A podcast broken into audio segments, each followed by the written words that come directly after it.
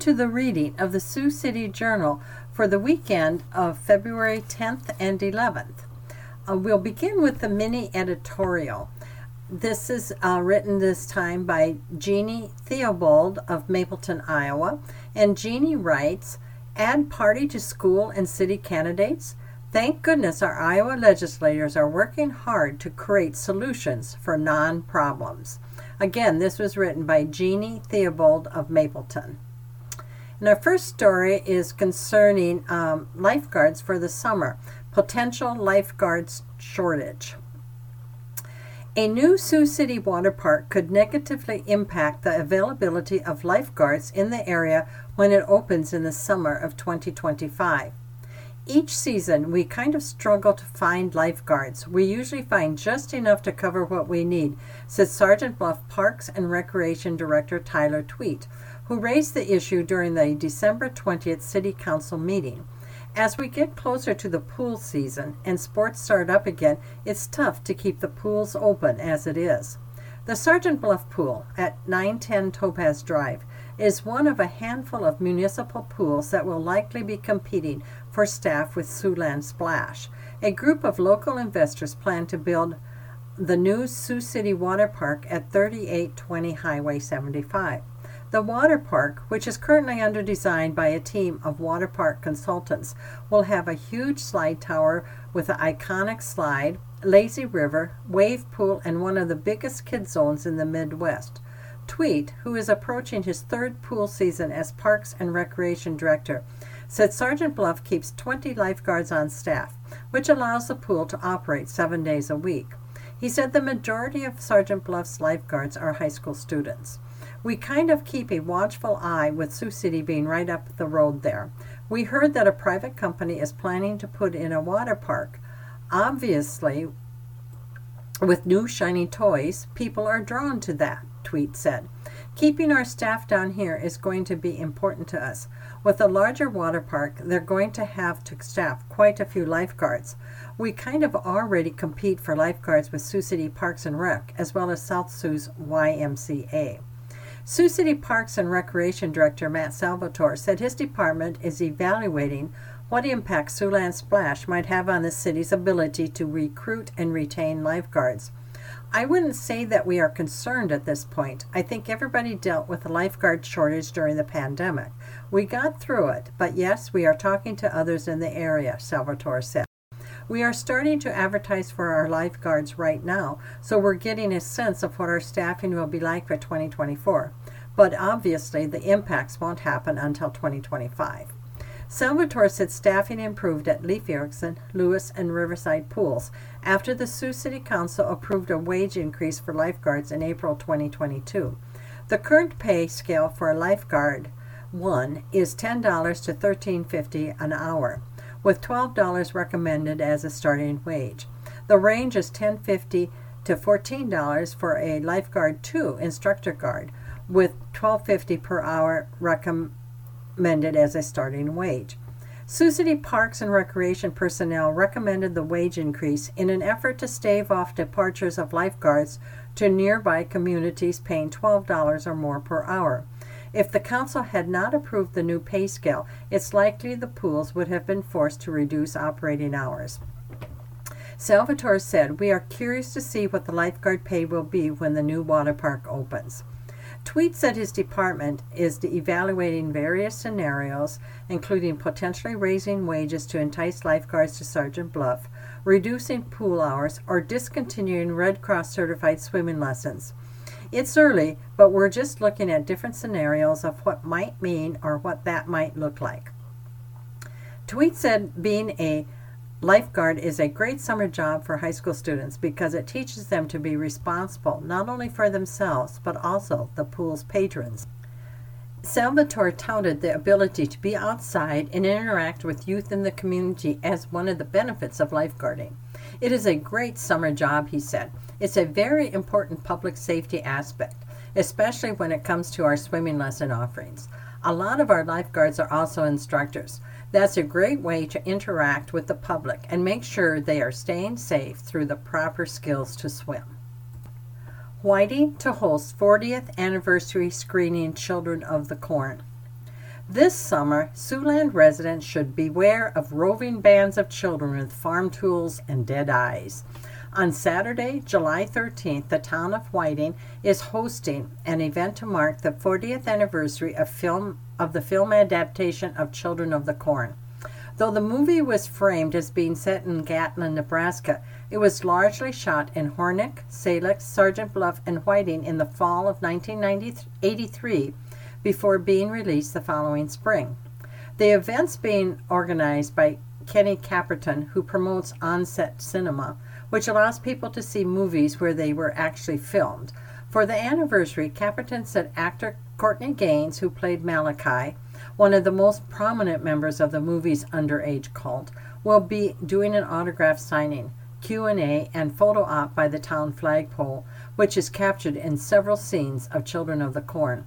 According to Caperton, it will be the first time Gaines has visited Whiting since the filming took place. This is going to be an incredible way to celebrate the 40th anniversary of one of the greatest horror movies of all time, Caperton said in a release from the event. Just remember, Malachi will be watching you, and any unbelievers or profaners of the holy will be sacrificed unto him. He who walks behind the rose seeth all. Along with Gaines' appearance, the anniversary celebration will also include local food vendors and location tours with Children of the Corn historian John Sullivan. A bus tour will bounce around filming locations in Hornick and Salix, and a walking tour will snake through downtown Whiting. Festivities are slated to kick off at 10:30 a.m. with the bus tour, and the given location to gather at is 520 Whittier Street.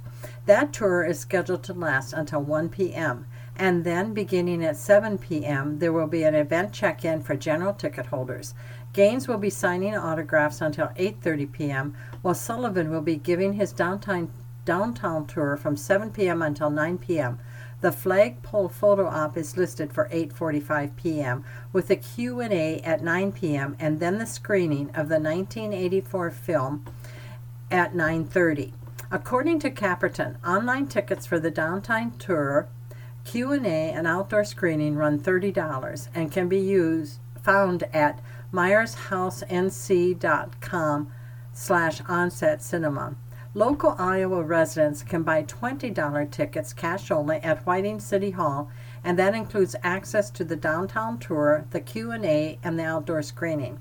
There's an additional add-on ticket for the bus tour. This will now be the third non-consecutive year for an on-set cinema takeover of Whiting. In 2021 and 2022, a number of area residents who appeared as extras in the film turned out for the event. Sioux City Journal takes home 17 Iowa Newspaper Association Awards. The Sioux City Journal took third place for general excellence among the state's largest newspapers at the Iowa Newspaper Association's 2024 Iowa Better Newspaper Contest Thursday night. The Journal won a total of 17 awards in the INA's Better Newspaper Contest, including first place for Best Website, SiouxCityJournal.com. Reporter Nick Hytrek's three-part series on the 2022 fatal police shooting of Michael Meredith in Sergeant Bluff placed first in the Best Feature Story category. Hytrek also placed third in the Master Columnist category. The Journal won second place awards in 7 news categories: Best Editorial Pages, Total Newspaper Design, Coverage of Business, Coverage of Education, Coverage of Crime and Courts, and Best Podcast. Editor Bruce Miller and Managing Editor Dave Driesen were honored for the editorial pages. Reporter Caitlin Yamada led the education coverage. Reporter Dolly Butts and Hytrek were honored for the courts and crime coverage, and reporters Mason Doctor, Jared McNett, and Driesen contributed to the business coverage. The latter was for the Journal's Streamed and Screened podcast, which features Miller and Terry Lipschitz, was the recipient of the podcast award. McNett was a part of the On Iowa Politics podcast, which took first place for the Cedar Rapids Gazette. The Journal's third place awards included Best Use of Graphics, Best Feature Pages, and Best Headline Writing. Miller said, "It is so rewarding to see the INA rec- recognized the journal during the year of change. The breadth of categories in which we were recognized says we're excelling in a multitude of areas. It reminds us how important it is to give readers the stories they need and want. We are grateful to the readers who enabled us to do the kind of work we love. The journal also finished third in the Best of Class Advertising category after winning a first place award for Best Advertising Idea for a Community Project or Event and a third place honor for Best Advertising Series of campaign featuring any service or merchandise event. In the general excellence category, based on the most overall points awarded for first, second, and third place awards in all the contest categories, the journal placed third behind only the state's two largest newspapers, the Cedar Rapids Gazette and the Des Moines Register. The journal finished 5 points behind the Register, who got second place. Overall, the journal placed ninth in the Newspaper of the Year race based on most overall contest points among all papers, regardless of circulation or frequency of publication. The Iowa Falls Times-Citizen received the 2024 Newspaper of the Year at the awards ceremony at the Marriott in downtown Des Moines. The Sioux City man who entered Capitol on January 6 denied request. A federal judge has denied the early termination of probation for a Sioux City man convicted of entering the U.S. Capitol during the January 6, 2021 riot in Washington, D.C. District Judge Royce Lamberth said in a Wednesday's ruling that Kenneth Rader is not entitled to an early dismissal because of past noncompliance with terms of his probation. Rader has not established that his conduct warrants early termination because he has not shown compliance with his conditions, let alone changed circumstances or exceptionally good behavior, Lamberth said in the ruling. When filing for the early termination in December, Rader's attorney, federal public defender Brad Hansen, cited an August federal appeals court ruling in which the court ruled that prison plus probation is not an available sentence for petty misdemeanor charges like the one to which Rader pleaded guilty and therefore was unlawful. Hansen reiterated that stance Thursday. As the D.C. Circuit ruled, Mr. Rader's initial sentence of both prison and probation was unlawful. Mr. Rader has already served his prison term and more than 1 year on probation, so we believe that it would be in the best interest of justice to terminate the remainder of his probation. The court disagreed, and we respect that decision, Hansen said in an email to the journal. Hansen said he could not comment on whether he would appeal the ruling. Rader, 55, pleaded guilty to a misdemeanor charge of parading, demonstrating, or picketing in a Capitol building and was sentenced in September 2022 to 90 days in jail plus 3 years probation and $500 restitution. 3 other charges were dismissed. He completed his prison sentence and started probation in December 2022. In his ruling, Lamberth cited probation violations that included possession and use of a controlled substance, associating with a convicted felon without his probation officer's permission, and failing to show up for drug testing. In December, his probation officer alleged an additional 15 probation violations. Lamberth said, even assuming that the alleged illegality of a sentence is an appropriate basis for a motion of early termination, Rader has not established his entitlement under the statutory factors. Rader was among the hundreds of supporters of former President Donald Trump to protest the results of the November 2020 election in which Joe Biden defeated Trump. The mob gathered outside the Capitol before breaking into the building in an effort to prevent Congress from certifying the Electoral College results, declaring Biden the winner. Within 90 seconds of the mobs breaching the Capitol doors, Rader was among the first wave to enter the building. Once inside, he stopped near the Senate wing door and watched, picking up pieces of glass and plaster as souvenirs before exiting the building 3 minutes later. After a family member had tipped off the FBI to Rader's participation in the riot, he was arrested on January 20, 2022. We'll now go to a recap of some of the things that are happening in the Iowa legislature in this past week. A bill would define man and woman. Iowa Republican lawmakers advanced a bill this week that would define man and woman in state law and require transgender Iowans to note both their pre- and post-transition genders on some legal documents. Activists stopped, shouted, and chanted outside a committee room Tuesday in opposition to the proposal by Iowa Governor Kim Reynolds that they say would erase transgender Iowans from state code. The bill would allow state agencies and centers to use a person's biological sex to determine services and accommodations. Reynolds said this week it was necessary to protect women's spaces. There will be a public hearing on the bill Monday. Then cannabis oversight regulations floated. Iowa GOP lawmakers moved a bill to give the state more oversight over consumable hemp products or cannabis products derived from hemp. The products, which are legal under federal legislation, can have psychoactive effects similar to traditional marijuana. The bill would allow state regulators to set a potency cap on products sold in the state. Lawmakers propose tuition limits. Iowa House Republicans and Democrats proposes dueling legislation to try to limit tuition costs in the state. Republicans want to cap the annual increase in tuition at 3%, while the Democrats' bill proposes a statewide freeze on tuition costs. And then there's some quotes here. Representative Brooke Bowden, who's a Republican from Indianola, about a partisan elections bill. Specifically, in the last election, I think we saw a lot of party-affiliated people get involved in a space that we have not seen them get involved in before. So when you begin down this pathway, we need to have a conversation. Is this the direction we are going? And then another quote from Wade Dooley, chair of the Albion Library Board of Trustees. I come from a very rural area. This bill is a train wreck. It opens up all sorts of possibilities for very disastrous consequences if you get an activist city council that starts seesawing on what they believe for a library to be or not to be. And that's about changes in library boards.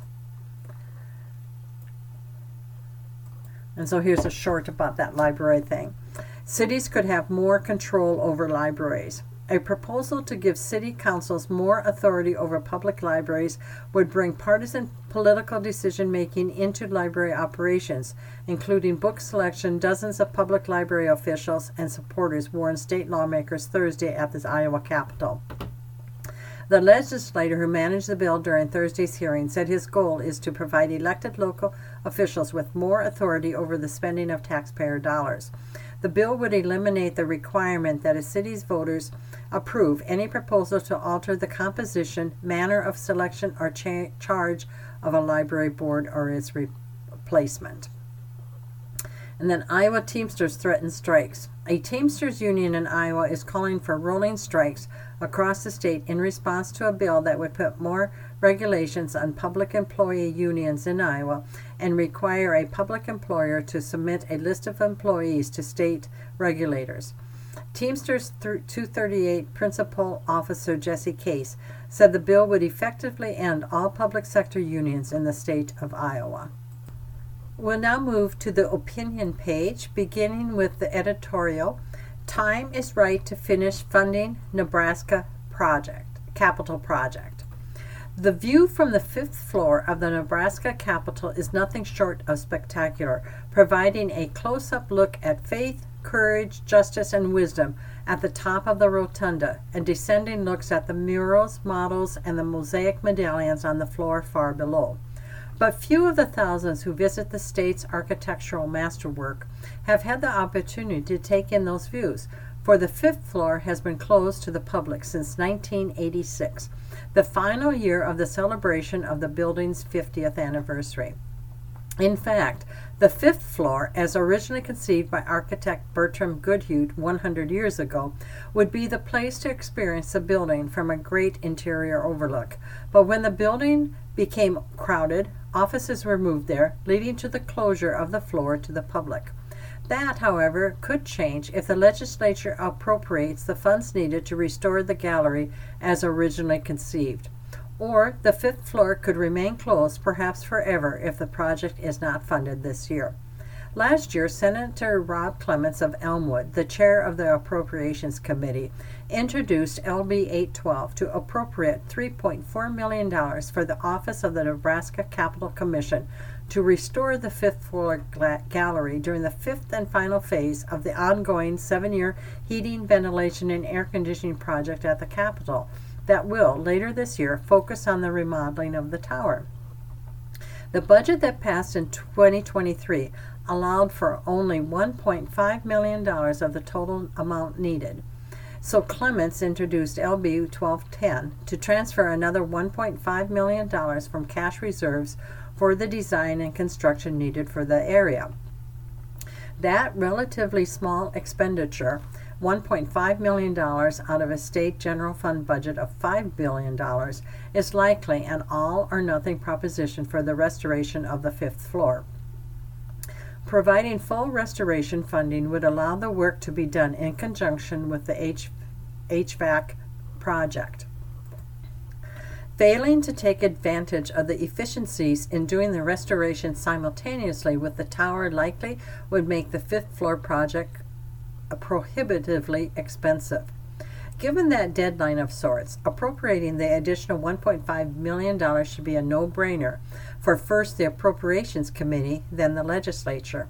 It would also likely trigger additional fundraising and other efforts by the Nebraska Association of Former State Legislators to see the fifth floor project, which it proposed 5 years ago, to fruition. Restoring the intended use of the floor and the spectacular view to the Capitol, the state's most iconic building. We now have some letters to the editor, and our first one is from Michael Poltash of Sioux City, and Michael writes, "The Journal reports that half of Americans believe Israel has gone too far in its war against Hamas. I agree that the plight of the population of Gaza is terrible, but if Hamas pledges to kill Jews and eliminate Israel, as stated in their written charter and in their actions, Israel must eliminate Hamas now. None of the Israel critics have offered a solution to this problem other than an Israeli ceasefire, which is essentially a surrender by Israel and a guarantee of repeated October 7th attacks, since that is their stated goal. If Hamas would surrender and leave, the suffering of the Gazans would end.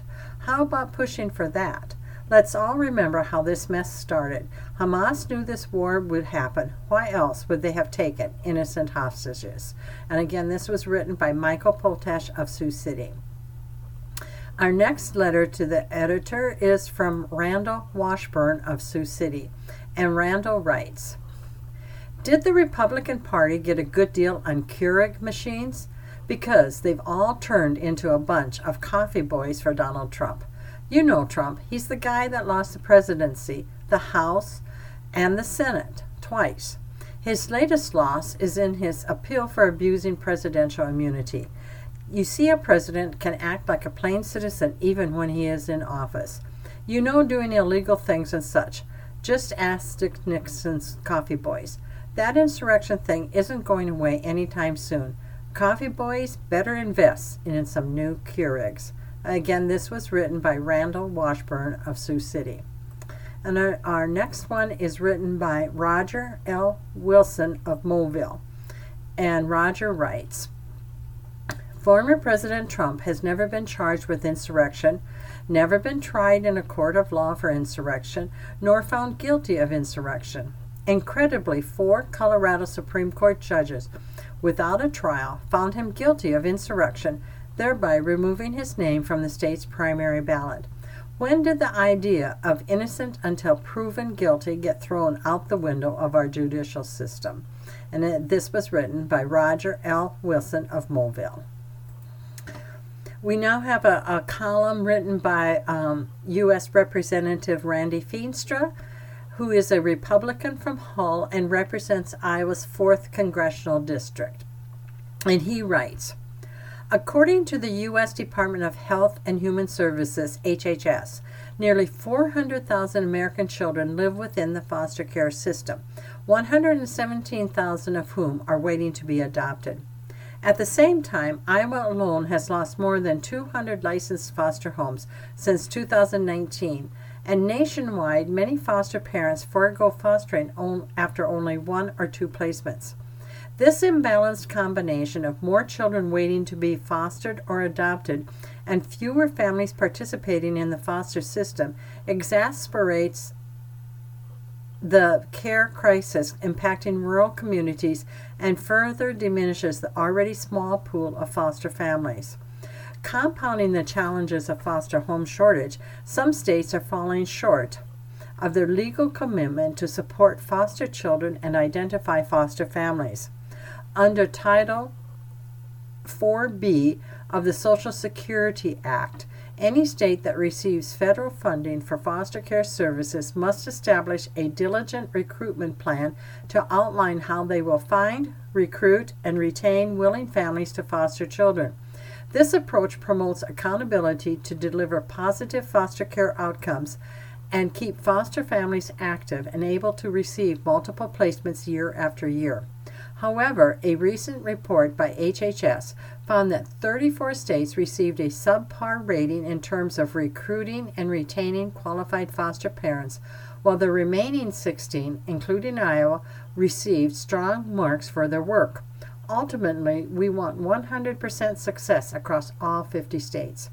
That's why I introduced the Recruiting Families Using Data Act, which recently passed the U.S. House of Representatives.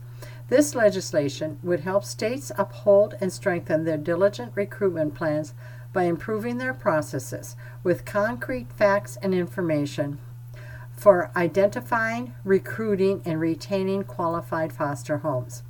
My bill also establishes family advisory boards to disseminate best practices, highlight financial and emotional obstacles facing foster families, and keep foster families who are beating heart of the foster system at the center of systemic changes and improvements. By elevating the voices of foster families, we can better resolve kinks and enhance outcomes for foster children and the generous families who care for them. A strong foster care system is life-changing for children who just need a chance in life. These kids, who are often overlooked, have talents and skills to offer to our country and the world that have yet to be seen. By reforming flaws within our foster system, we can unleash these gifts and support vulnerable children who deserve the opportunity to grow up with the support of a loving family. We have tools and policies at our disposal that can make a real difference in the lives of the nearly 400,000 children in the foster system. By passing this legislation and getting it signed into law, I am confident that we can connect more foster children with loving families and make a lasting and positive impact on our country. This was the article written by Randy Feenstra, our U.S. representative from the Iowa's 4th Congressional District. Rock Valley High School Jazz Band shines at Morningside University Jazz Festival. 1, 2, 3, 4, ready, play. With that, Rock Valley High School Band Director Drew Paulson kicked off a rehearsal for the school's jazz band prior to a performance at this week's Morningside University Jazz Festival. "Hey, nice run-through," Paulson said. "Really play to the back of the auditorium." The 15-member group performed 3 pieces at the festival, headquartered at Epley Auditorium on campus. Standards "Ain't Misbehavin'," "When I Fall in Love," and a jazz-funk fusion song called "Chameleon." Paulson told the group Thursday afternoon, "If you do anything today, take a chance and have fun. Take a chance and they can tell you how to do something better." 60 bands performed over the 4-day festival, which ran Tuesday through Friday. The Morningside Festival includes a performance as well as a clinic from one of the guest clinicians and adjudicators, according to Morningside's Director of Jazz Studies, Dr. Eric Mahone. "For me, it's all about education. I've got people up in the balcony with a recorder who are listening to the bands and getting recorded comments, and then after each band performs, they get to go up and spend a half hour with one of the clinicians, and that's all about jazz education. For me and Morningside University Jazz Studies, the clear priority is music and jazz education," Mahone said. The 2024 clinicians included pianist and Sioux City native Henry Hay and Karen Quinn, bass from University of Wisconsin-La Crosse. The adjudication panel featured Dr. Brian Hannigan from Augustana University, Dr. David Balnert from Wayne State College, Dr. Tim Farrell of University of Nebraska-Kearney, Jeff Schoening, a trainer, retired music educator, Michael Genslinger, Wayne State College, Dr. Darren Wadley, University of South Dakota, Tiffany Nelson, Humboldt music educator, and Ron Sterry, Brookings, South Dakota music educator. After leaving the stage, several band members shared their feelings on the performance. Matthew Post, a Rock Valley High junior, has been playing alto saxophone since 5th grade. "Jazz is my favorite," Post said. "I thought it went really, really well. Probably the best yet this season." He admits to getting nervous prior to a performance. "Yeah, very nervous. Usually I get a little shaky, a little weak. Today it went pretty good." For Austin Winia, 15, a freshman at Rock Valley, playing the drums is a family business. "My grandma and my dad both did the drums, and my uncle and now my brother does it too." That's his 12-year-old brother Coulter has joined in playing the drums. "I think it really went well. I think we kept tempo good. I think my solos went pretty good," Winia said. Carla Gradilla, a sophomore at Rock Valley, plays the baritone sax. "I started with the alto saxophone and switched over to the baritone from jazz, and I stuck with it because I really like the low vibrating sound of it, and I like being a bass and support for the beat of the band. It's a very important role that somebody needs to play." After their session with the adjudicators and clinicians, Paulson said the critiques included using air to give the instruments life, using the proper articulations for the style of the song, and watch phrasing and intonation. Mahone said, "Jazz has a very unique place in Iowa. It is just such a strong thing. We have 60 bands coming over 4 days, so they're not strangers to this type of thing. But what I think we offer is that unique, is that I am bringing people in that are nationally known." Mahone said an experience like this can spark something in a student. "There are so many ways to find new inspiration and a way to get rejuvenated, and we hope that that is happening here," he said. Next for the Rock Valley High Jazz Band, district competition in Lamar's on Monday and competitions at Augustana and University of South Dakota. You are listening to the reading of the Sioux City Journal for the weekend of February 10th and 11th. On IRIS, the Iowa Radio Reading Information Service for the Blind. We'll now go to today's obituaries. Gordon Charles Freud, 93, of South Sioux City, passed away on Thursday, February 1st, at his home. Abiding by his wishes, cremation has taken place, and a memorial service was held at 11 a.m. Thursday, February 8th, at the Moore and Becker Hunt Funeral Home, with Reverend James Travis as the officiant. Interment will be at a later date in the Dakota City Cemetery. Visitation with the family present was 1 hour prior to the services on Thursday. Gordon was born on May 15, 1930, in Lyons, Nebraska, to Lester and Helga Freud. He graduated from the Lyons, Nebraska High School. Gordon married Nora Levon Bauman on September 1, 1950, in Blair, Nebraska. The family farmed in the Lyons area until 1964 when they moved to South Sioux City. Gordon worked at Sioux Tools for 36 years, and after retiring, he worked part-time at Krieger Glass and BNSF Railroad. Gordon loved doing yard work and won Yard of the Month several times. He was mechanically inclined and could fix anything. Gordon was a big fan of the Nebraska Huskers and Dodgers baseball. He loved spending time with his family and his dog Toby and wife of 73 years. Francis Winia, age 92, of Sioux Center, died Wednesday, February 7th at Sioux Center Health in Sioux Center. Family and friends may gather at 9:30 a.m. on Monday, February 12th at Center Point Church in Sioux Center. There will be a prayer service at 10 a.m. followed by the burial in the Memory Garden Cemetery. The memorial service will be held at 11 a.m. Monday, February 12th at Center Point Church. Arrangements are in the care of the Memorial Funeral Home of Sioux Center. In lieu of flowers or gifts, the Winia family prefers memorials to be directed to Words of Hope, 700 Ball Avenue Northeast, Grand Rapids, Michigan, 49503. Johanna Frances Winia was born November 25, 1931, to Frank and Johanna Winia on the family farm near Morris, Iowa.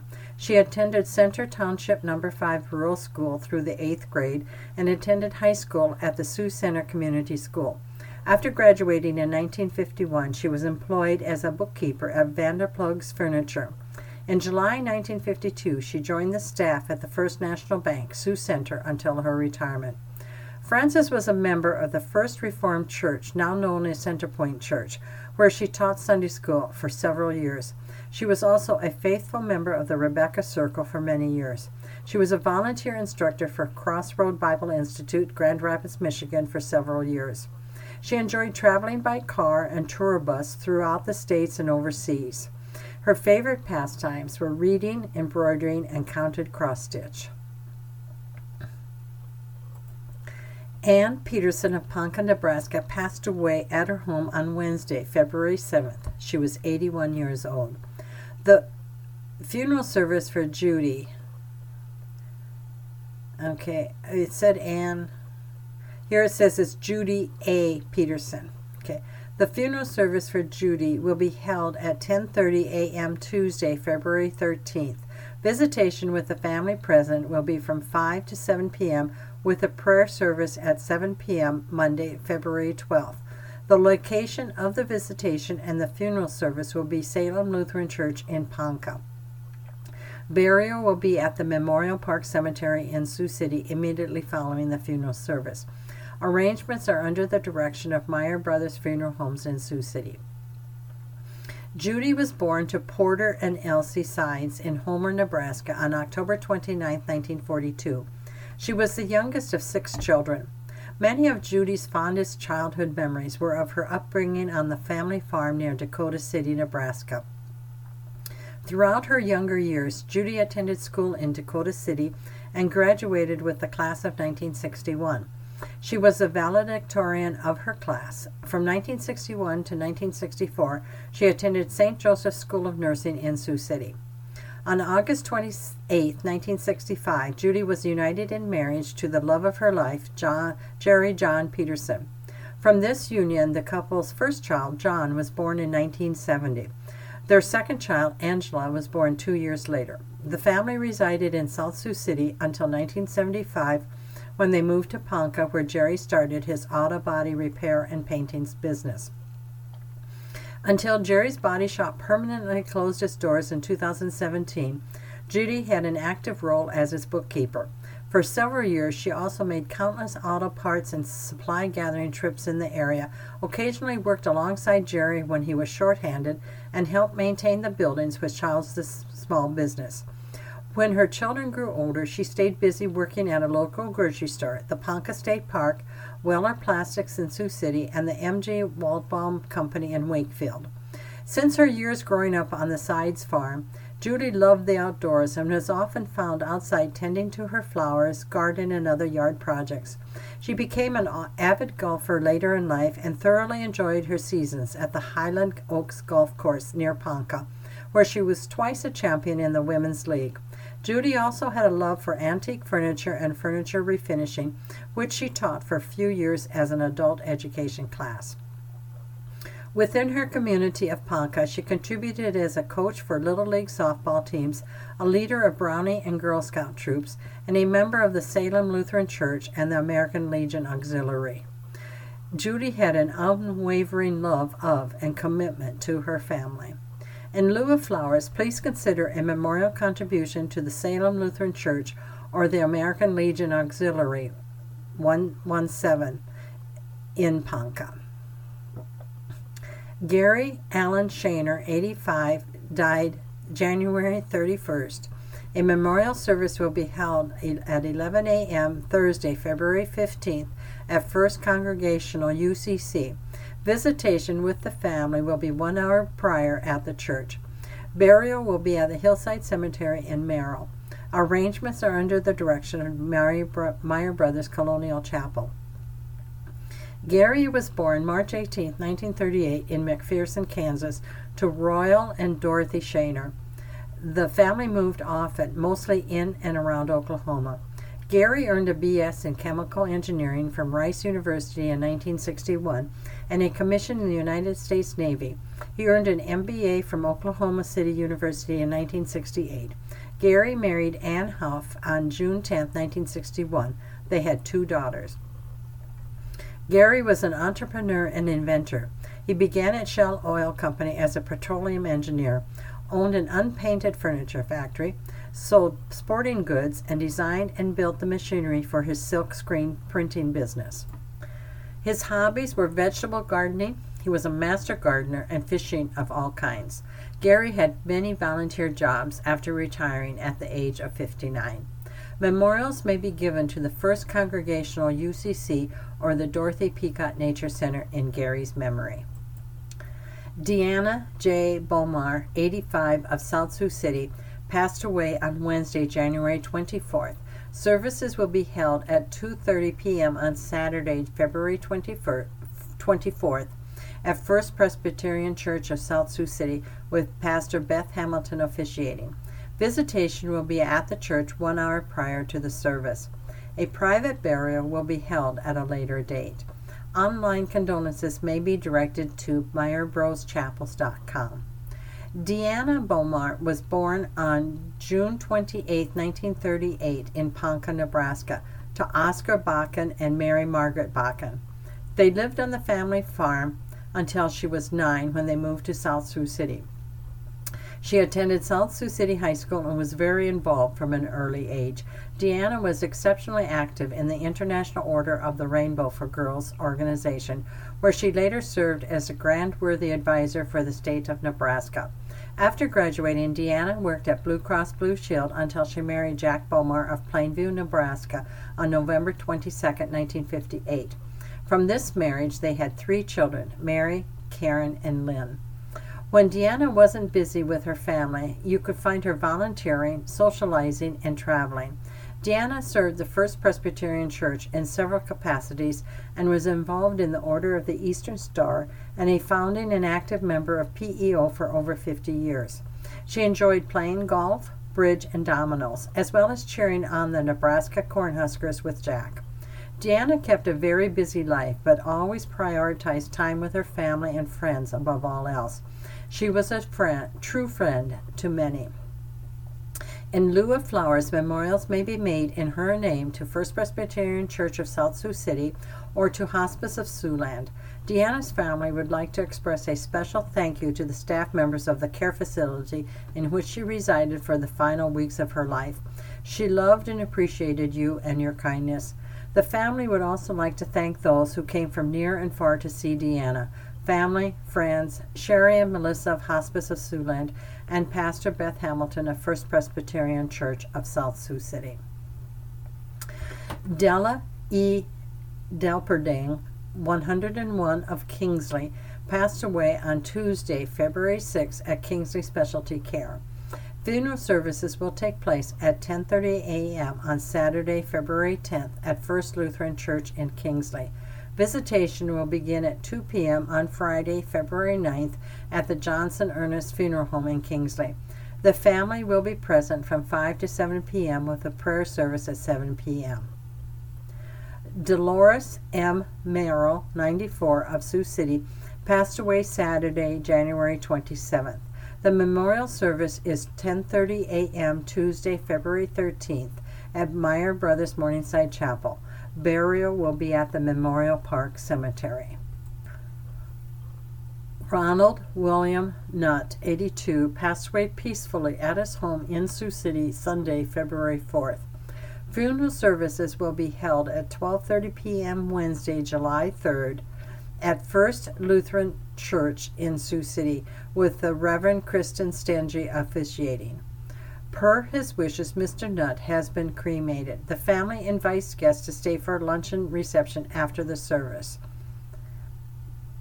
There will be a private interment at Kennebec Cemetery in Castana, Iowa, following the luncheon. Arrangements are under the direction of Meyer Brother Colonial Chapel. Mr. Nutt was born July 3, 1941, in Sioux City, the eldest son of William Franklin Nutt and Catherine Marie Nielsen Nutt. He lived and attended school in Mapleton, Iowa, during his formative years. In 1953, he moved with his family to Sioux City, where he graduated from East High School in 1959. He graduated from Augustana College in Sioux Falls, South Dakota, in 1963 with a B.S. in Business Administration. He later attended Executive Development School at the University of Connecticut and spent 3 summers at the University of Indiana Graduate School of Savings and Loans. He married the love of his life, Janice Deanne Anderson, on September 5, 1962, in Rapid City, South Dakota. To this union, 3 children were born: Lori Lurie in 1963, Leanne Liliani in 1965, and William Franklin Bowe in 1972. After college, he and his wife relocated to Honolulu, Hawaii, where he served in the United States Navy. He held the rank of lieutenant at the Naval Communications Station. He later served in the Pacific Recovery Forces during the Gemini space flights. Upon discharge from the Navy in 1968, he returned to Sioux City with his family to join Home Federal Savings and Loan as a loan officer. He later served as CEO of Home Federal's Equity Service, Residential Construction, and Land Development, rising to the position of president of Home Federal in 1980. He retired in 1986. Mr. Nutt honorably served in the Iowa House of Representatives' 76th General Assembly from 1995 to 1996. 7. He most notably served on the Health and Human Rights Appropriations Subcommittee, the Civil Rights Committee, the Technology Committee, and the Capital Punishment Subcommittee. Mr. Nutt was an active partner in Valley Ventures, a collection of family real estate partnerships, which included apartment complexes and mobile home parks throughout the Siouxland area. During his life, he was an active business and community leader, serving as president of the Sioux City Exchange Club, the Sioux City Board of Realtors, the Sioux City Mariners Swim Club, the Sioux City Northside Little League, as well as the director of the Sioux City Industrial Council. Mr. Nutt was a member of First Lutheran Church, the Sioux City Country Club, and a legacy member of Kingsway Golf Club in Lake Susie, Florida. He loved playing golf and was an avid bridge player. He always enjoyed a competitive game of gin rummy with his sons-in-law. Among his hobbies were gardening, fishing, and hunting. He was also known for his gift of storytelling, his quick wit, and his sense of humor. He enjoyed cooking and entertaining. He and his wife hosted many memorable parties both in Sioux City and in Lake Susie, where they wintered in their retirement years. In lieu of flowers, a memorial has been established in his name at First Lutheran Church of Sioux City. And that concludes the obituaries for today. We'll now move to an entertainment story about a former Spencer, Iowa radio announcer who has won an Emmy for voice-over work.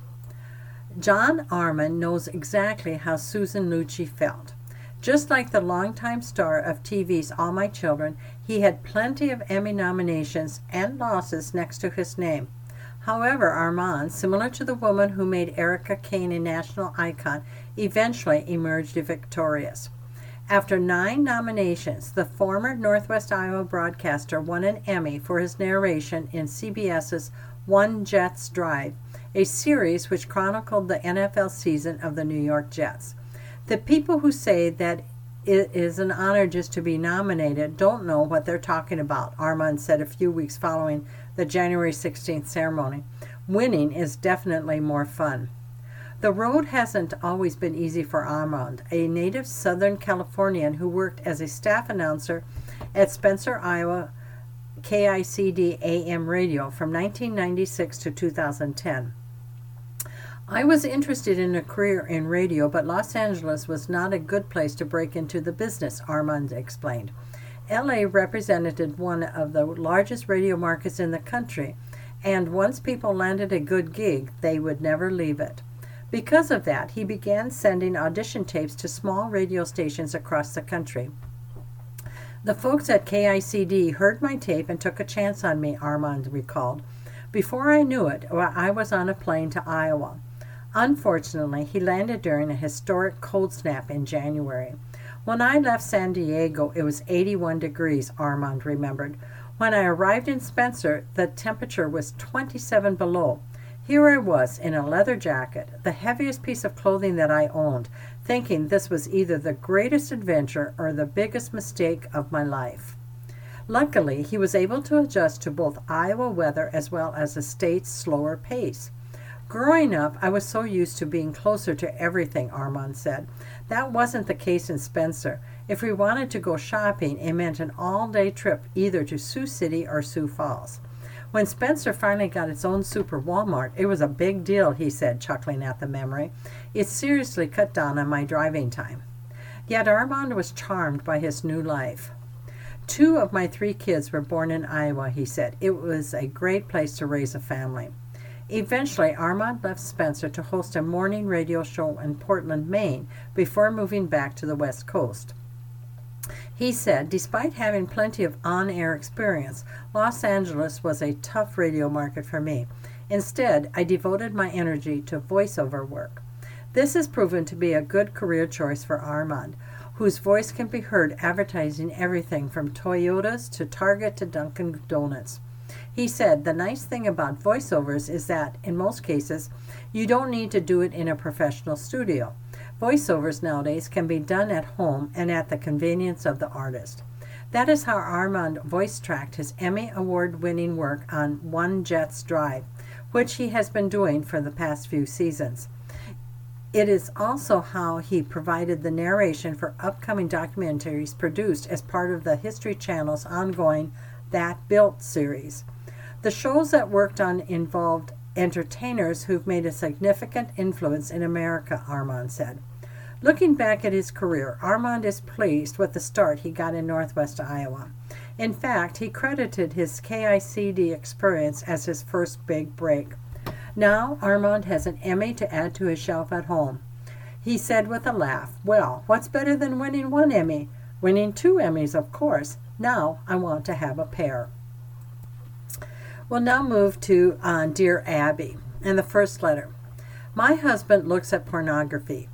I find it disgusting and it turns me off. I feel that if he has to look at it, it means I'm not good enough for him. I don't believe his excuse of it has nothing to do with you. When I try to tell him how it makes me feel, he becomes indignant and turns the conversation around to something he doesn't like about me to take the focus off himself. He doesn't watch porn around me, but he gets pop-up ads on his phone all the time, so I assume he looks at it frequently. I've never even seen notifications suggesting I have even seen notifications suggesting he belongs to a website where he can chat with women, although he says he has no idea why he gets them. I'm not stupid. I don't know anyone else with this kind of issue. I haven't been able to have sex with him lately knowing this is going on. I don't have plans to leave him over this, but what can I do? Signed, Turned Off in Washington. And Abby's response. Realize that your husband's appetite for porn really has nothing to do with your level of attractiveness and everything to do with his own appetites. Next, and this is equally important, please seek a referral to a licensed psychotherapist who can help you to rebuild your damaged self-esteem. Your husband is far from the only man who enjoys X-rated entertainment, and many couples view it together. The chat rooms, however, are another matter. Perhaps your husband can explain that to you during some of the sessions with your therapist. It might be more effective than him becoming critical and accusatory when you attempt to try to explain how his behavior affects you. Of this, I am sure. Denying sex to your husband not only won't improve your relationship, but it will further erode it, and I don't recommend it. Dear Abby, our only son, who is 32, and his wife are expecting their first child. They have been married 2.5 years and relocated to Florida. We followed him down from Michigan because he's our only child and bought a home about 20 minutes from him. He informed me that he wants me to be the primary babysitter after the baby is born, but after being here a year, I recently acquired a new job that I really want. I don't know what to do. He expects me to be the babysitter. The baby is due in a few months, so what do I do? Signed, Grandma-to-be in Florida. And the Abbey responds, I am troubled that you use the word informed rather than asked. Tell your son and his wife now that you will not be available to be full-time babysitting, so they should start making other arrangements. If there is time in your schedule so you can give them a break, outline when it will be, every other weekend perhaps. Do not allow yourself to be guilted into doing more than is comfortable, or you may find yourself chained to a playpen until your grandchild is ready for high school. And that does it for today's reading of the paper for the weekend of February 10th and 11th, the Sioux City Journal. I'm Dagna, your reader today. You can access a recording of today's reading on our website, iowaradioreading.org, at any time. And thank you for listening.